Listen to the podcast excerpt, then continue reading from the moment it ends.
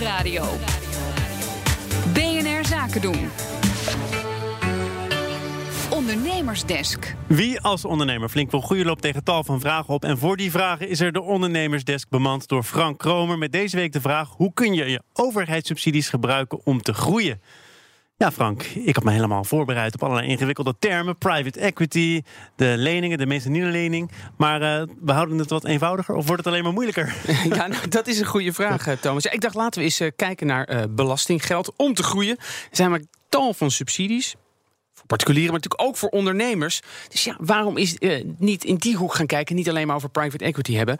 Um, ik sprak dus met Casper Burger van uh, Hazel Burgt. Uh, zij zijn gespecialiseerd in subsidietrajecten. Dus ik vroeg aan hem, ja, wat kan je eigenlijk allemaal subsidiëren? Hoe wordt daar vanuit de overheid naar gekeken? Daar wordt gekeken naar technische innovatie. Dus met name de ontwikkeling binnen de techniek. Die is goed subsidiabel onder verschillende programma's. conceptmatige innovatie, desalniettemin net zo belangrijk is moeilijker subsidiabel. Ja, dan moet je dus eigenlijk denken aan eh, het inzetten van nieuwe technologieën. Stel je wil software ontwikkelen, eh, productiemachines, IoT-oplossingen. Internet of Things. Voor de mensen die nog heel ja, eventjes moeten wennen jargon is natuurlijk vreselijk. Hè? Ja, Internet of Things. En dan hebben we het dus echt over risicovolle trajecten. Uh, en om dat risico deels af te dekken, dus kan je dus een uh, subsidie aanvragen. Maar moet het dan nog een soort maatschappelijk nut hebben? Want ja, natuurlijk. belangrijk. Nou ja, kijk, uh, Talita is natuurlijk al wat sneller, want er komt zo'n heel leuk voorbeeld van een ondernemer die dat gedaan heeft. Ja, pionier is het, hè? Ja, ja zeker. Maar goed, je kan dus, je, je, moet het echt op iets concreets gaan inzetten. Want als je zegt, nou ja, bijvoorbeeld wij zijn een groep horeca-ondernemers en willen heel leuk platform. En uh, misschien wil het zo en zo gaan doen. Ja, daar heb je niet. Precies, dat is net twee. Dus je moet echt wel doelstellingen hebben die uh, maatschappelijk uh, ja, een, een doel voor zich hebben. Dus het is een beetje zwart-wit, ik zeg, maar zo zit het wel een beetje. En over welke subsidies hebben we het dan? Wat is populair op dit moment? Nou, in Nederland heb je eigenlijk twee typen subsidievormen. Je hoort nogmaals Casper Burger. Je hebt enerzijds fiscale stimuleringsregelingen. Dat zijn kortingen op belastingen. dat betekent dat je dus een subsidie aanvraagt om minder belasting te betalen. Uh, dat is strikt genomen de grootste, zij is de grootste subsidiehoek uh, binnen Nederland. En daarnaast heb je projectsubsidies. Projectsubsidies hebben een start- en een eindpunt en bepaalde doelen. dus de subsidieverstrekker uh, bedenkt dan wat hij maatschappelijk wil bereiken, maar ook dingen als goed voor de werkgelegenheid, goed voor de economische groei, spelen daarin een rol.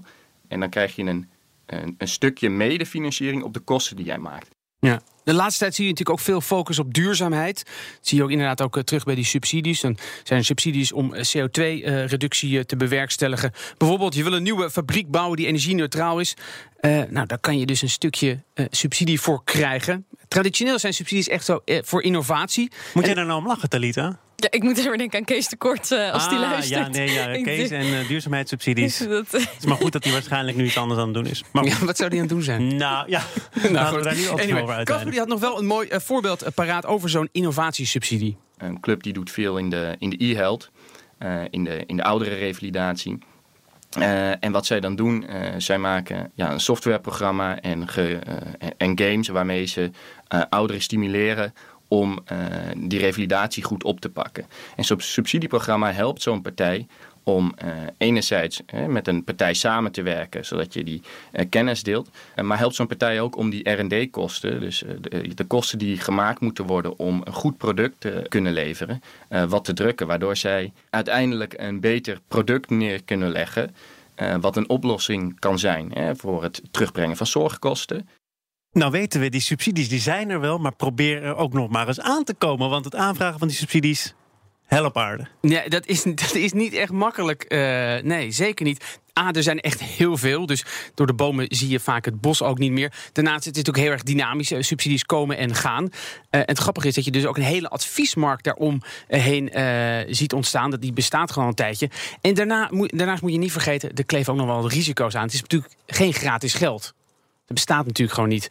Uh, A, er gaat veel werk in eh, zitten in het indienen van zo'n aanvraag. Uh, en daarna zitten er natuurlijk allemaal verplichtingen. Uh, inspanningsverplichtingen, rapportage, administratief, resultaat.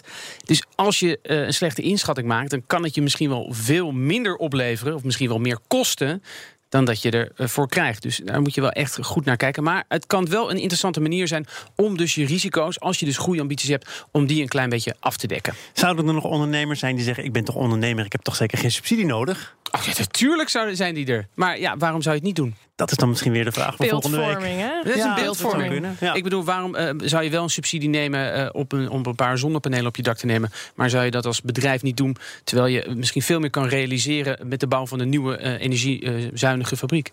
Dankjewel, Frank Romer. Tot volgende week. Ondernemersdesk over groei wordt mede mogelijk gemaakt door NIBC. NIBC, de bank voor ondernemende mensen.